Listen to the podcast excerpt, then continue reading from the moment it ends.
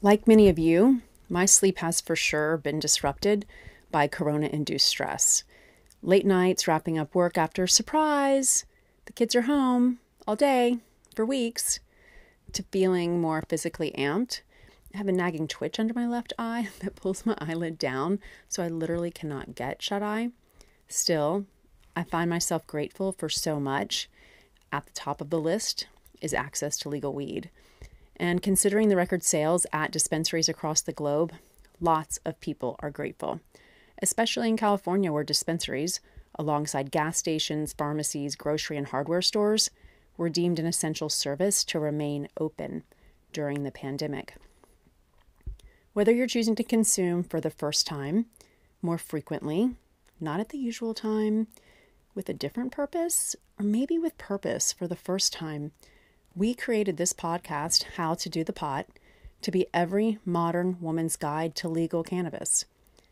So, with today's context in mind, please consider re listening to the first season or listen to an episode for the first time. Maybe there's someone in your life who will find the show relevant to their life now who couldn't benefit from listening to our episode on sleep at this moment.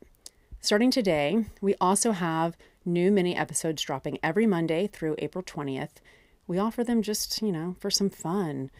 In less than 10 minutes, we count down five practical tips to use cannabis to feel better. We also want you to feel more confident about your choices related to weed.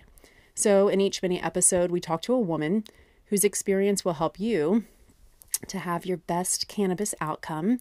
Topics include being California sober, navigating dispensaries, weed etiquette for when we are socializing stone once again, dosing properly with edibles, which saw an over 100% rise in sales in the last two weeks. This week, we start the series with Sophie St. Thomas, who walks us through how to use cannabis to open yourself up to more pleasure. During this time, consider how weed allows you to connect with your people, with the outdoors, with food, and try not to judge yourself or others for doing the pot more than usual we are in unusual times. I, for one, am curious to see what happens when a groundswell of people embrace cannabis and support others who do as well.